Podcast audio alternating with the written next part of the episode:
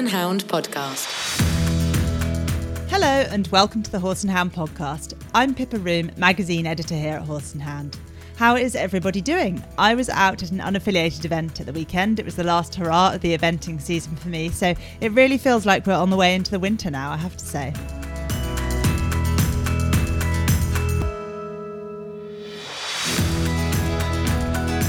Our interview on this week's podcast is with Jessica Burke, the Irish maths teacher who's now show jumping at the top level.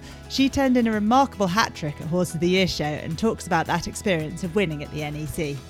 You know, I normally wouldn't be, um, you know, one for like punching the air too much or anything like that. Maybe if you get me on a dance floor late at night, you might see me throwing some shapes, but not on a horse. I'll then be talking to our news team about the rising cost of livery, changes at British eventing, and implications from a recent court case. Finally, veterinary equine behaviourist Dr. Gemma Pearson gives us some insight into rewards and consequences when training horses. Um, horses don't particularly enjoy being patted, they won't work for that. They associate it with a break perhaps, but it's not something that matters to them. Um, and they don't enjoy being told that they're good. We haven't bred horses to, to want to please us in the same way that we have dogs. More from Gemma later. For now, clip on your air jacket and let's get started.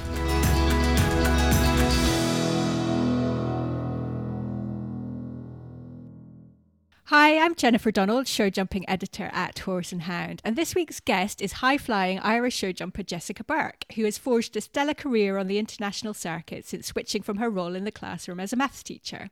She's hot footed it from winning an amazing hat trick of international classes at Horse of the Year show to join us this week. So, Jessica, a very warm welcome to you. Thank you for joining us. Hi, how are you? Good, thank you.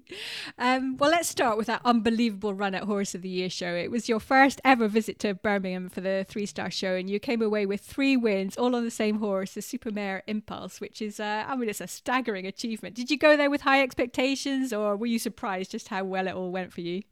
Yeah, uh, to be honest, I was surprised. I did like I the horse is brilliant, and um, so I suppose I always go to a show hoping to win something, and you always go hoping to pay the bill and Yeah. to win as much as possible, you know. But I think what um I I I never uh, actually imagined how good the atmosphere there was. I, okay, I I had heard about it, and you know, I suppose being Irish, we kind of build our year around Dublin Horse Show, and I was lucky enough to compete there this year, and the atmosphere there was incredible. And and I know over here people build their year to qualify for HOYS, but actually it's it's I now understand why, you know, the atmosphere was amazing. Like to win one class there, I would have been delighted. To canter down under the spotlight, but to do it three times, it was it was class. Oh Really my was. goodness. And there's a fantastic picture of you sort of punching the air on your third lap of honor. I mean, what can you remember what was going through your head? What is that feeling when you've Oh. just got the spotlight on you and your horse? It it was quite funny actually because um,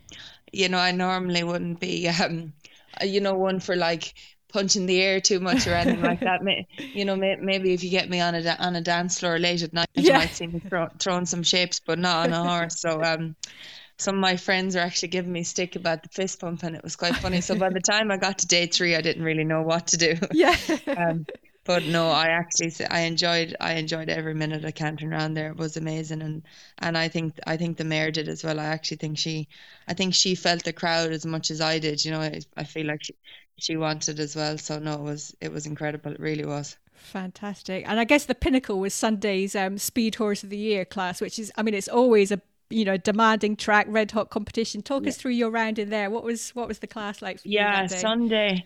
I suppose I went to the show thinking like, okay, she, you know, we ha- hadn't jumped. I don't think I'd, I hadn't jumped her indoors at all, but she just, she's just, she's very mentally strong anyway. So I kind of wasn't really worried about that. But I did go to the show thinking if I can kind of build up to Sunday and have a go, a real go Sunday, it would be a nice title for her to win on Sunday. And then obviously with the way it worked out, she won the two before. I was kind of thinking, oh, she'll, har- you know, it's it's going to be very hard to win again on Sunday. yeah. Um, and when I walked the course, I was thinking, oh God, because like it was very tight back to two, very tight back to four. It just didn't start as kind of nice and easy as the other days. You, the the tougher turns I felt came at the very start, and it was kind of if you got that bit out of the way, the second half I thought was nice. So, Right. um, I was just thinking, I really you know, both of us need to be on it here. And luckily we were. It wasn't as smooth as the other days, but she was actually she was brilliant. I just felt like when I was going around, I felt like she she wants to win this. You know. Oh my goodness. yeah. Fantastic. And what's she like? What I mean, what's she like to ride? What are her best qualities? She just looks like a super fun mare to ride. Oh my god, yeah, she's um, she's mental, really. To be honest, she just does. yeah, she kind of. We don't really we treat her slightly different to the other horses. When when I um bought her in January off Natasha, and she said like you know she doesn't really kill her with flat work too much, and you know like lunges her and keeps her happy, and oh, you yeah. know I, I'm I'm all for that, but I did at the start try and you know you know put my own stamp on her with the flat and that, and we did. Um, you know she definitely has improved, but I. I, I found that it's best to like not over fry her brains and make her change things too much because she goes you know she goes her way she's like unbelievably careful. She's actually really easy to ride. So I don't, you know, I don't think you need to change her too much. So I tried to keep that that same system. Like she lunges a lot, she hacks in the road, she goes in the field a lot, and right. we barely we barely jump her at home at all Oh, unless she hasn't done the show. Yeah, like she she doesn't take the normal training that you know other horses and I'm used to producing young horses and teaching them things that you know it's just a lot of it just comes down. You know she's built like she's built like a thoroughbred really she's all blood yeah. and like she she's naturally quick so she already has that advantage of being fat you know i never really had to teach her to go fast and she naturally quick and she she kind of backs off the fence so there's a lot of things she does so well anyway it gives her an advantage I mean, that's fantastic. And you've ra- racked up quite a good uh, string of wins this year. It's been a phenomenal season for you both, even though you you're quite new to each other. yeah like and i think for me i've had an amazing year anyway and then she's just really added to it because we've got to do some wonderful shows you know. She won a she won a really good class in madrid she won a class in Peelberg and she won one in Bonheiden you know she won three in HOYS she won one in Bolesworth like she's won she won the grand prix in hickstead like she's won a class at at all the good shows i've been to all year so it's really it's been amazing and um hopefully we can we can continue it into next year really Absolutely. What a horse. And I mean, she's just the tip of the iceberg, so to speak, because you've got a very exciting string of young horses and older horses at the moment. Can you just tell us a bit about uh, your current string and the sort of the setup at Darien Stud in Hampshire? Um, yeah, no, it's look, we're I think we're we're here three years now, and I think it's just starting to.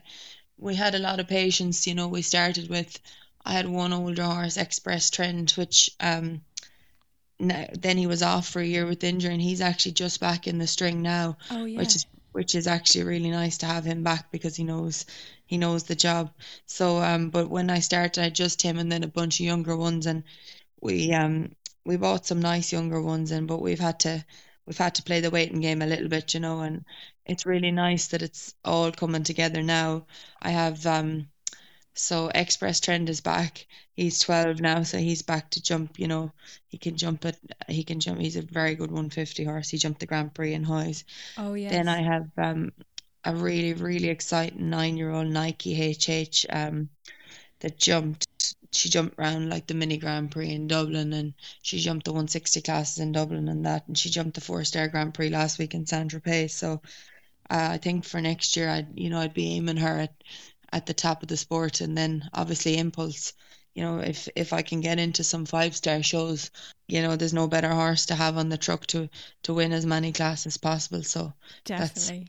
that's what what, what I'm you know those three are would be my main ones. And then you know I have a very very nice bunch of younger ones. We have a a couple sold and mm-hmm. we'll hopefully build up the the string underneath a bit more between now and next year as well because I'm always try and keep that line coming through you know?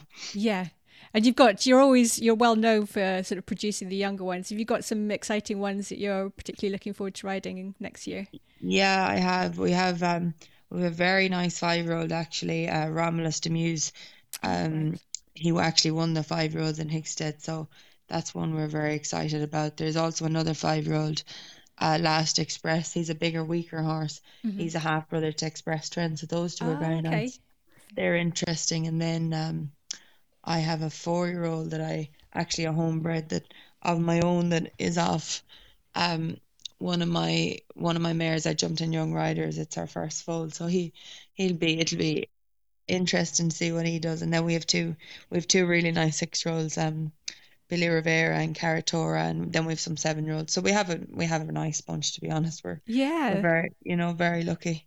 That is brilliant, very exciting. It's yeah, especially when you've got homebreds and things coming through. I must Oh, it must yeah. be the most exciting time seeing how they go on. It's um, Yeah, and actually we did um this year. So we, uh, Arian stood as um owned by Louisa Church, um and then uh Liam Nicholas is um my owner from Ireland, so he owns uh some of the horses here as well. So between um Liam Liam always only buy, buys mares and um did some embryos. So then obviously with Louisa did some. So all all together we all did some embryos this year. So actually we have we have two embryos in foal from Impulse for next year, and hopefully we'll do some more because we we have a wonderful um a wonderful re repro vet in Cape Bandy. Was amazing actually all summer, and you know our our team here as well. Um, one of the girls that works at home here, Ashley Birdwood, did a lot of that of the of the embryos and stuff. You know while we were away at, at shows and,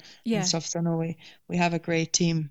Um, and my my groom Alia Phillips as well as you know she's at the show at the shows with me always. So I think that we we we're, we're very lucky with the people we have around us too. You know. fantastic team. And you mentioned sort of being out on the road. You're just back from Saint Tropez, which I mean, it sounds very glamorous, but uh, how do you find life on the road? You you've been traveling a lot. It's been a busy year, hasn't it? It's been very busy. Yeah, to be honest, I I'm enjoying it. I I haven't I haven't done it at this you know at this rate so much. So I suppose it- it's a bit new for me. So I'm really Yeah. enjoying it. Actually, I don't mind being on the road. It was last weekend was a li- little bit tricky because I one of my best friends who was a school teacher it was her wedding on Friday and I'd been trying to get into Saint Tropez all year and then I Oh, only got in kind of on Saturday or Sunday of HOYS, kind of I think probably off the back of the winds, and they allowed me to go. And um, it took a lot of organisation to get the horses there, but I, it was uh, then I had to miss the wedding, so it was a, you oh, know you no. you can't um you can't be everywhere, but look at it, That's you have to you have to go with you know you make these choices, and I Yeah. think you have to go with it, and I- and I I get a chance to go to go home again when we have a free weekend, you know, so. Yeah, Um, exactly. Yeah, and you. Uh, I mean, it's been a great year as well. You uh, you've been picked for to represent Ireland in Nations Cup teams, and even made it a winning one. Tell us. I mean, that must have been a very special moment in your career. Yeah, that was um that was really cool actually when we went to Lisbon and it was my first cup. I was clear in the first round.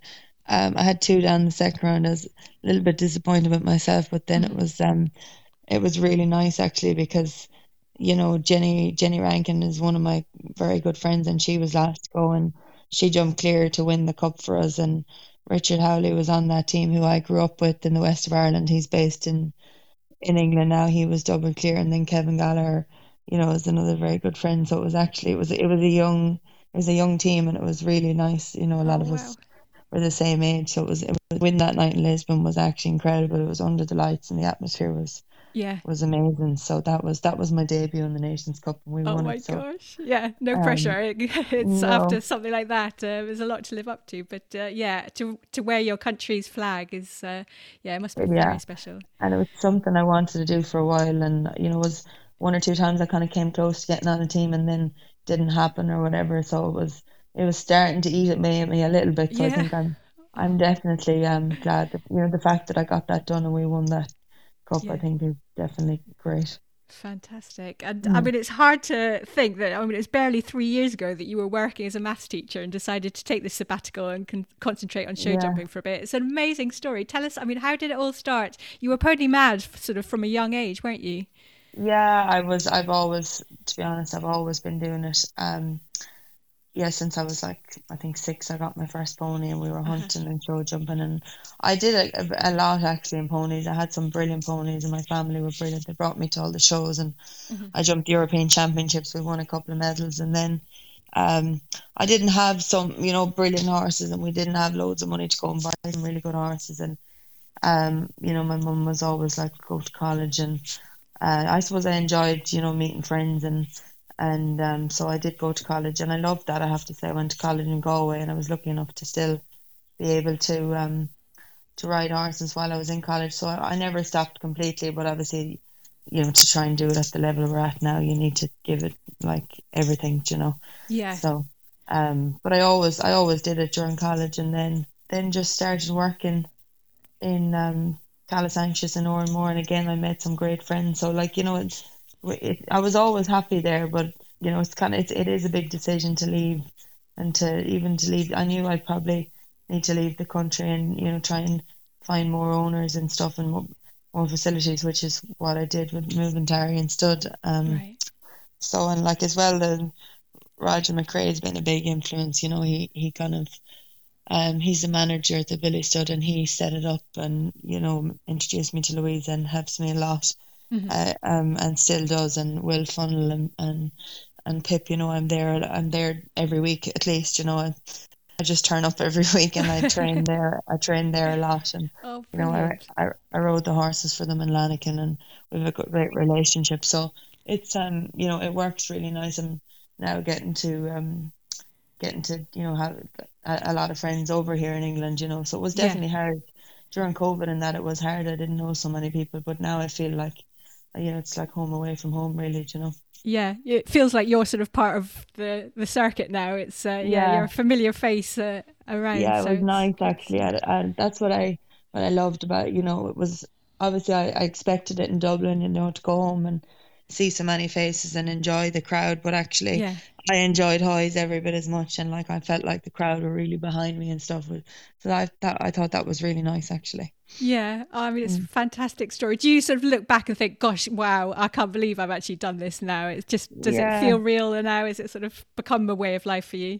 Yeah, I, de- I suppose. Yeah, I definitely do. You know, you you definitely have to. And I don't think we've been so busy, you know, going from one thing to another. I, and I'm probably I'm quite hard on myself to know. I always Yeah, I'll never just sit back and say, you know, no matter what. I think you know no matter how what you do, you always want more. I think you're not a competitor if you don't. I'm always nearly picking on the things I could have done better or whatever, No. you know, and you know, setting the next goal or whatever. Like next year, I I really wanted to um to to get to five star and to compete at that level. But I I do think it's also important to to take a minute to just to appreciate where you've got to and to enjoy it. And I think we will. You know, once we once we get a bit of downtime in December, I think we'll Yeah. um, we will take some time to celebrate this because I think the Oh, year good. overall has been has been amazing. You know, and I have a lot to be thankful for for sure.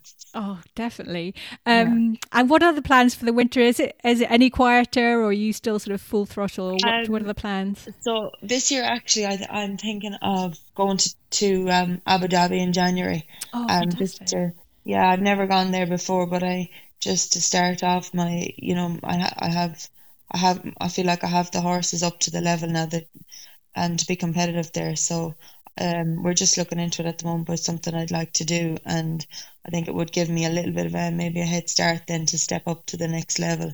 And then for us, if we do that in January, we could have a little bit of a quieter time and maybe you know they could have a little break then and we could maybe take some embryos or something so it just it would suit it would suit so uh we'll do we actually go to so we did Saint Tropez and the horses are on the way from Saint Tropez up to Saint-Lô which is another four star and I actually drive the truck out there tonight so I um with two Gosh. more impulse actually go she had a week off so she goes there and then we'll we'll do that show and we'll have a week or two easy and then we we'll probably do um maybe sometime in November we'll do two or three more weeks and then we'll take it we'll take December quiet this year Mhm. because because we'll start a bit earlier we'll take December quiet and one I have I have another wedding and one of my uh, my own school friends actually from when Oh, we were wow. small that's on the 30th of December so I actually think I definitely will be able to make that one Yes, So- the one quiet day of the year for sure. Yeah.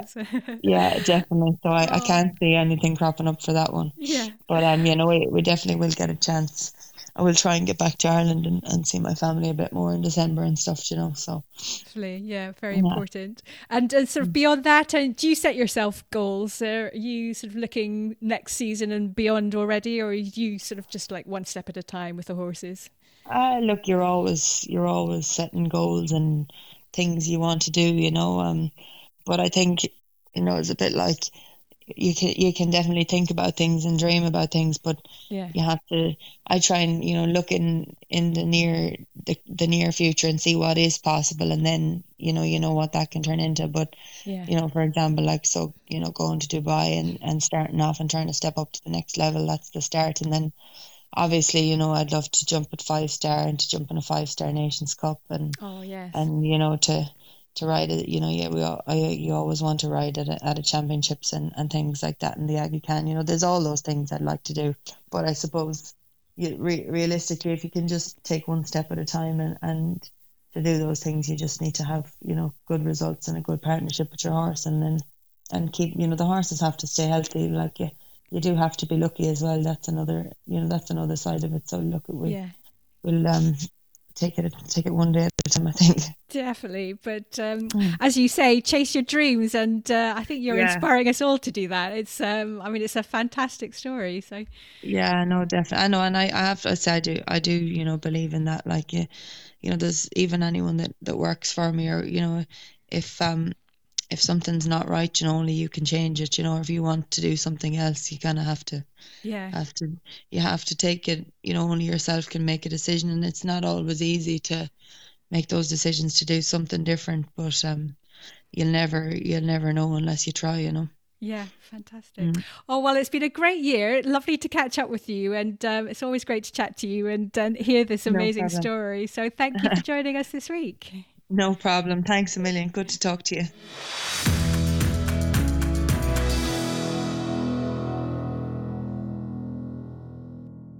So I'm joined now by two members of our Horse and Hound news team. First of all, our news editor, Eleanor Jones. How are you, Eleanor?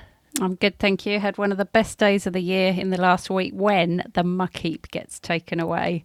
And so for those few days, you could just walk out and tip the wheelbarrow and walk away again instead of having to fork it all up and ah. it's the small things, isn't it? but you've had a very exciting week, haven't you, with not muck heap related, but doing dressage and show jumping in one go.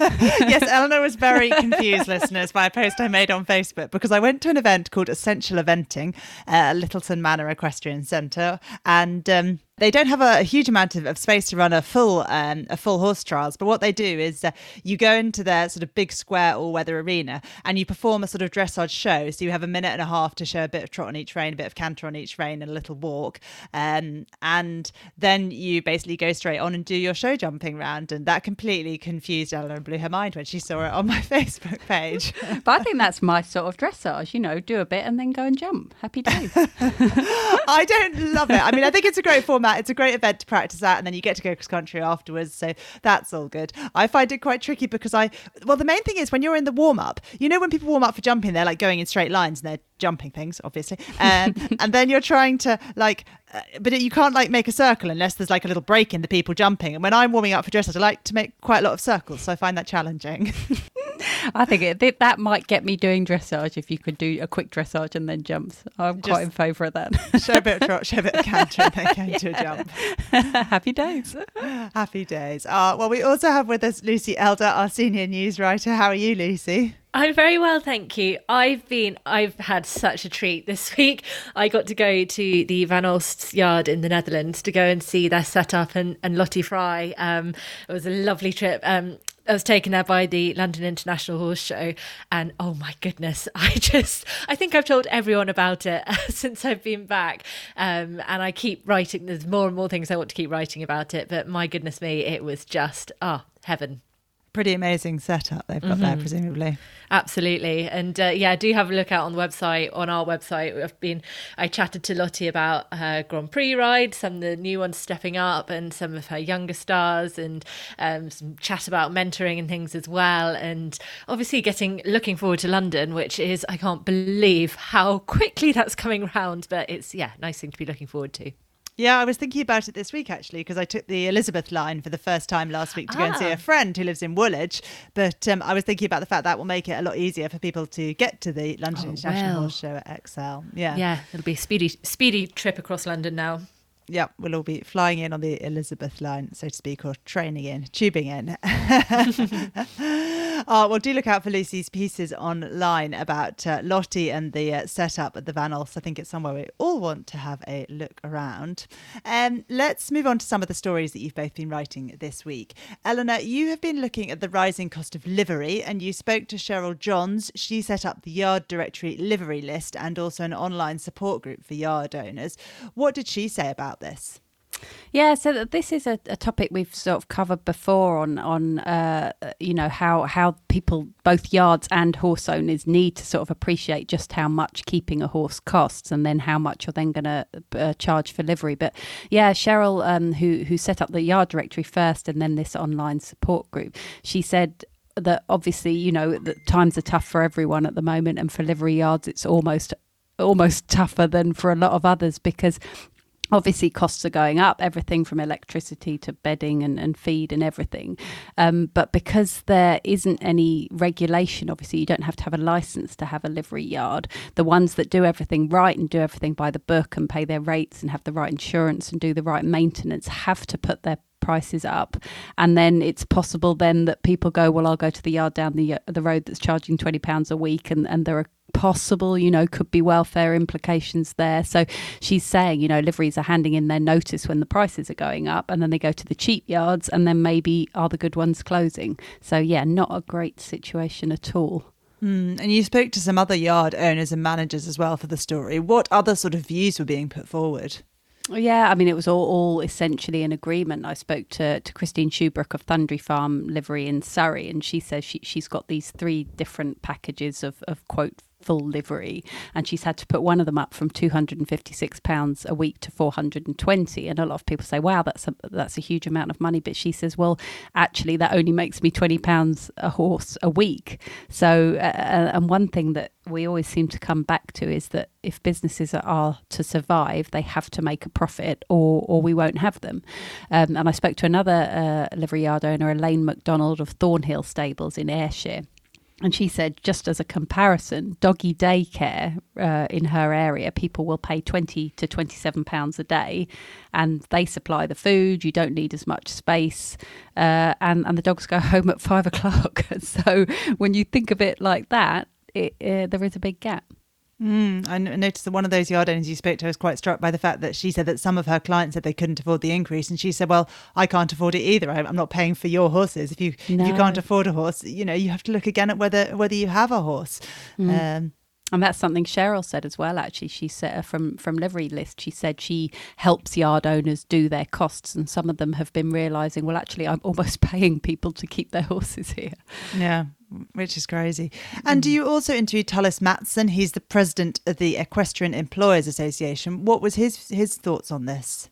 Yeah, uh, same sort of thing, really. That yards were facing a tough enough time even before what's been happening recently. And, you know, really businesses should all put their costs up every year in line with inflation. But of course, a lot of equestrian businesses don't seem to do that. And he, the same thing, he said both horse owners and yard owners need to be aware of what it costs and charge or pay accordingly. Mm. Well, thank you, Eleanor. If your uh, livery bill is going up, ladies and gentlemen, don't think it's because your, your livery yard owner or manager is, is jetting off on holiday on the proceeds. It's unlikely to be the case. Lucy, you've been looking at a story about changes that are coming up in British eventing for next season. And the big one, probably for riders, that's going to be the most obvious is balloting. Tell us about that. Yes. So this is something I first heard. Um, I heard an interview with Mark Sartori on British Eventing's um, Equiratings podcast, which kind of hinted at this. Um, and then I had a really good long chat with uh, Helen West, who's British Eventing's chief executive, to find out all the all the details behind it. So BE essentially it's moving to get rid of the ballot system. And just a quick refresher for anyone who perhaps doesn't event or wonders gosh what are you talking about? Uh, when i when i keep referring to the ballot system. So at the moment anyone who wants to run at an event puts their entry in before a set ballot date and then you're either accepted or you're balloted out. Um, and there's a hierarchy to how that works. Um, so it means that you're not you know guaranteed an entry when you put it in which is one of the reasons for the move. So BE's m- wanting to move to a first come, first served system, which would have a priority window for members to enter. And it hopes this will kind of go away to solving several issues. I mean, firstly, it's had significant member feedback against the ballot system. So that's one of the big main reasons for getting for getting rid of it. Um, secondly, it comes back to that point I just made about giving people assurance when they enter that they've got a place, and which is really important. You know, people people are busy. You want to be able to plan your weekends, plan your weeks.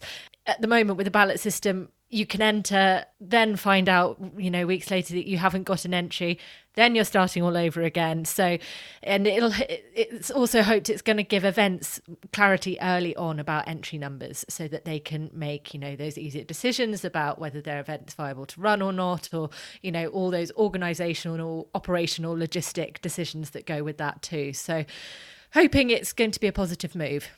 Mm. And I had that interview with the BE chair, Mark Sartori, on the Ec Ratings podcast as well, Lucy, and was really impressed by how sort of open he was about BE's past mm. failings and, and where they go from here. And so one of the knock on things that maybe links into some of these past failings, but that comes with balloting is a bit of a change on the entry systems, and obviously IT has been a big bone of contention in uh, in British eventing in the past. Tell us a bit about how what happens there if, if we no longer have balloting with uh, with with entry systems.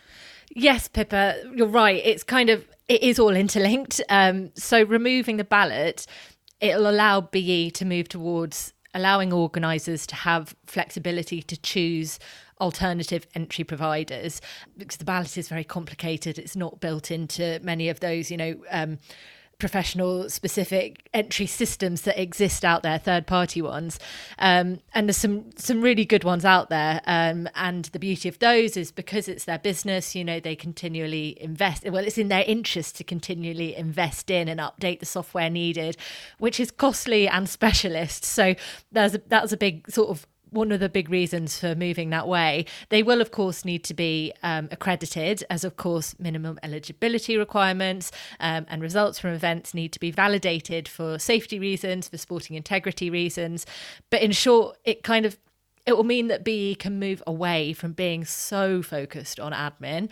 Um, and as you said, we know BE's had its troubles in the past with, particularly with the IT system. And I've been at those AGMs and EGMs and filed plenty of copy around the amount it's spent on IT in the past and the problems with that.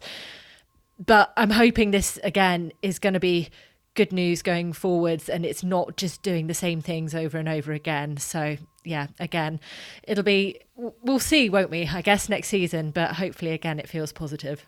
Mm, I'm old enough to remember when you used to have to enter on a on a paper entry form, and you got little stickers that were sent to you that had your order details and your horse's details, and you stuck them to the form. And your ballot sticker was a physical sticker that you stuck to the form, and you put your check in, and you put in your stamp stressed envelope, and you folded it all up. So we're uh, uh, entries are always always changing over time. And uh, I was about to say, I'm not even that old, listeners. And then I realised that was 20 years ago. But, um, we'll uh, we'll hopefully be be seeing some positive changes there with balloting and new entry systems next season. And there are also changes in the way the fixtures list is going to be run. Tell us about that, Lucy. Yeah, this is interesting too. So, of course, Helen who has of course she's been an organizer for many years she's been a rider an owner so she sees it from the puzzle from quite a quite a lot of different angles um, in her role as chief exec now, and she explained to me how this the principles of how it is working. So essentially, they're firming into the calendar, not set in stone um, at the sort of calendar decision process, but firming in the higher level novice and above events um, with some consultation about organisers about whether those dates still work for them and things like that. So those have given kind of a pillar structure, if you like.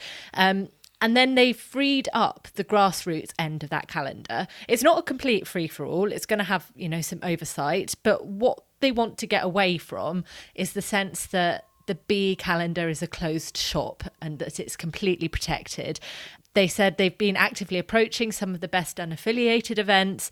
So essentially, the aim is to give the best events to the members while also understanding that organisers do need some guarantee on return on investment that they're putting into their events. And you know, courses, particularly as higher level courses, they they cost a lot of money to put on and to and to keep up to standard and improving year on year. Um, and also that what might work down in the Cotswolds doesn't necessarily work in Scotland. So as we went to press press on this story, they were. I know. I understand that British Eventing was sitting down and having a really good look at many, many factors, trying to find the right balance in the calendar and across all of those different influences and things to take into consideration. And Helen said to me, she said, you know, they can't promise it's going to be perfect this year, but again, they're trying and they're trying a new way and hopefully a better way. Mm, well, we'll look forward to seeing how that pans out next season. Thank you, Lucy, for all the all the lowdown on that. Eleanor, coming back to you for a different story. You've been writing about a court case this week, which could have important implications for horse owners. What happened in this case? Yeah, this uh, this was a really sad case that uh, actually uh, an incident that happened seven years ago where a horse escaped from its field, got onto the A3, and there was a collision with a taxi, and the passenger in the taxi suffered catastrophic injuries. So of course, there has been a, a long legal case uh, between the claimant and the insurers of the owner of the horse. Um, and and they have found that the owner of the horse was the innocent party in in this case. So she and her insurers weren't liable in this claim, essentially. Okay. And when we look at this sort of thing, we always refer back to the Mirvahedy case. Can you just remind us about that that landmark case and, and what it meant for, for horse owners? Yeah, so so that was uh, again a long-running case uh, that where in which it was eventually ruled that the owner of some horses who had escaped uh, in a similar situation and there was an accident where a driver was badly injured was liable, um, and that has that was in the Supreme Court and and has been the sort of landmark case in this sort of thing. I mean, this is all under the Animals Act, which, as I understand it, some very leading legal figures have described themselves as opaque and confusing. So it is a re- very uh, tricky one to understand. But we spoke to, to the lawyer who had been acting on behalf of the insurers who's Claire Garnett from Clyde and Co. And uh, and they said they have a huge sympathy for the claimant who was so badly injured. Um, but they were saying this is encouraging for, for all animal owners, not just horses and their insurers, because it, it means that the mere fact your animal has escaped onto a, a road does not automatically mean you're liable for anything mm. like this. Mm, so that's potentially quite an important implication, presumably. Yeah, and she said that this hasn't got quite as much uh, weight because the Mirvahedy v Henley was in the Supreme Court, but she says it is positive and it's moving in the right direction. Mm. I guess we have to wait for, for maybe another of those cases to, mm. to see this tested again. Um, but uh, it's it's an interesting one, and you know, it's not something we all think about a lot. What happens when our horses escape, but it but it is important. Thank you, Eleanor, for explaining that to us, and to Lucy for joining us today too.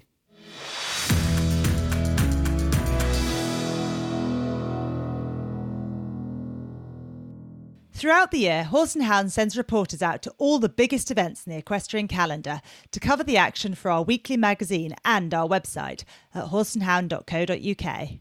The coverage we bring you on these two platforms is different. The weekly magazine provides your comprehensive, curated roundup. We reflect back on the big wins and analyse all the results with insight from our team and experts in the industry. Meanwhile, on our website, we bring you the news as it happens. We speak to the riders as they leave the arena and report their thoughts in lightning quick time, covering all the biggest stories as they unfold and often producing 10 or more stories every day online from a big show. The first five articles you read on our website are free each month, and beyond that, you need to buy a subscription. The cost of this reflects the fact that we need a bigger team at events when we are creating extra articles on our website and not only producing a magazine report.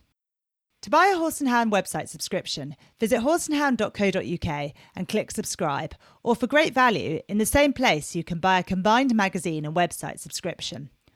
We know that magazine subscribers are our most loyal audience, and we really value your ongoing and vital contribution to our business. Therefore, if you are already a magazine subscriber, the cost to upgrade your subscription to include full website access is minimal. Call 0330 333 to find out more.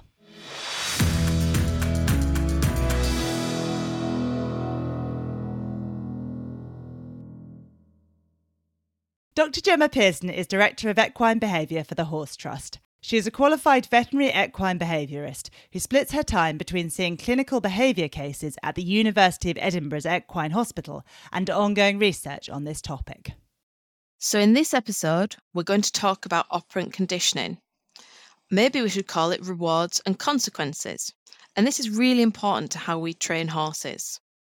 So, we've already talked about non associative learning, whereby horses learn to habituate or become sensitized to a stimulus. And then we talked about classical conditioning, which is where the horse, like Pavlov's dogs, learns to predict what's going to happen next and therefore makes associations between certain areas or certain cues. Operant conditioning is all about how an animal learns to operate within their environment. And we break it down into four different quadrants.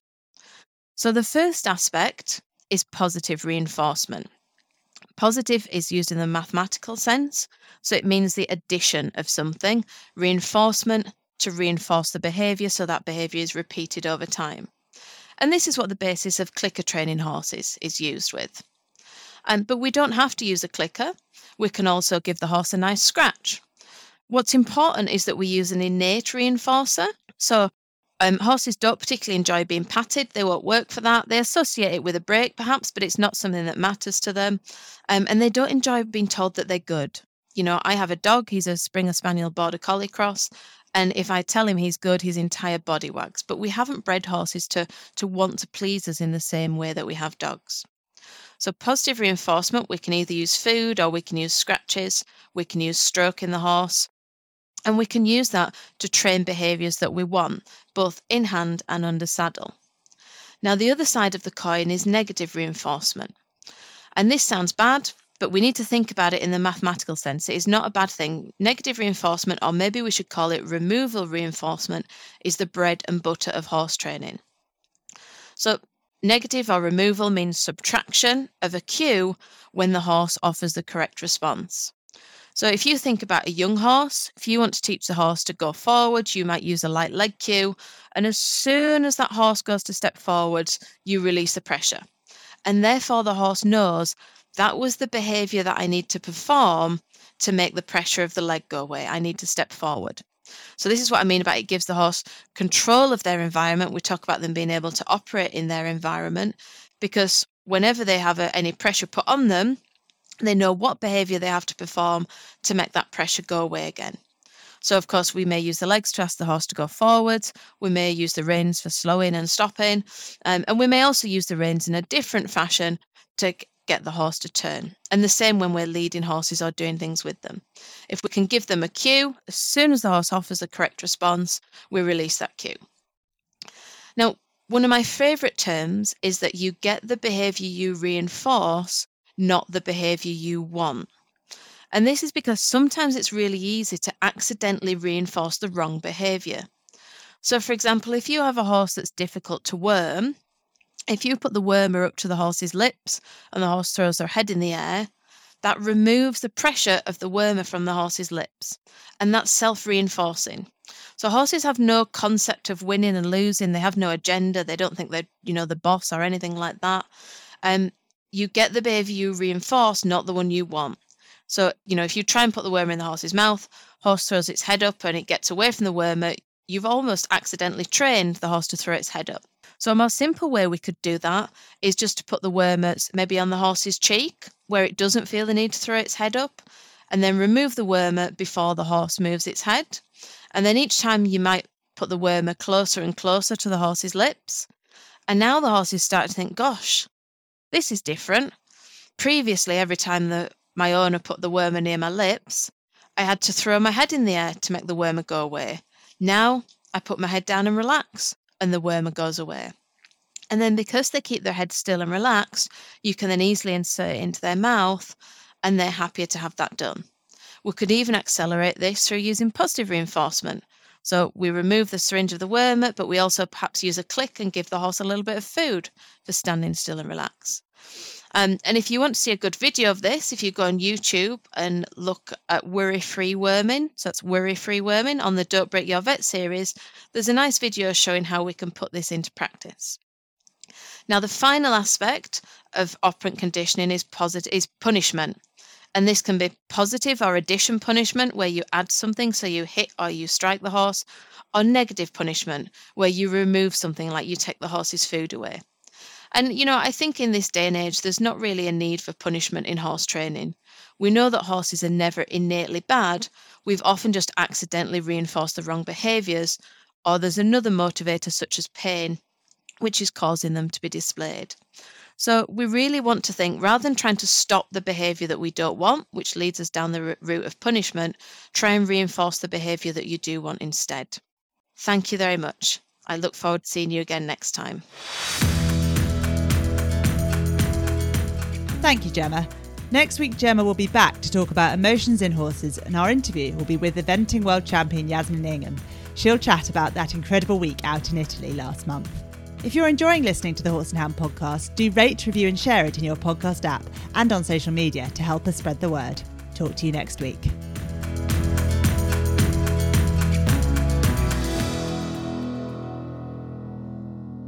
The Horse and Hound podcast is a Media Cage production.